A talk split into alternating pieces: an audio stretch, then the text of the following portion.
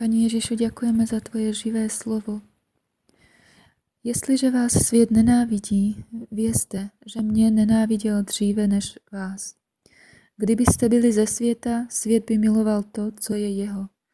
Že však nejste ze světa, ale já jsem si vás ze světa vybral, proto vás svět nenávidí. Pamatujte na slovo, které jsem vám řekl. Otrok není větší než jeho pán. Jestliže pronásledovali mě, i vás budou pronásledovat. Jestliže zachovali mé slovo, i vaše zachovají. Ale to všechno vám učiní kvůli mému jménu, protože neznají toho, který mě poslal. Kdybych nepřišel a nepromluvil k nim, neměli by hřích. Nyní však pro svůj hřích nemají výmluvu. Kdo mě nenávidí, nenávidí i mého otce. Kdybych byl mezi nimi, neučinil skutky, které neučinil nikdo jiný, neměli by hřích.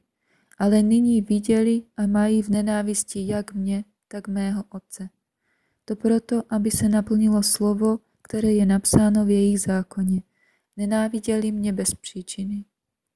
Až přijde zastánce, kterého vám pošlu od otce, duch pravdy, jenž vychází od otce, ten o mně vydá svědectví.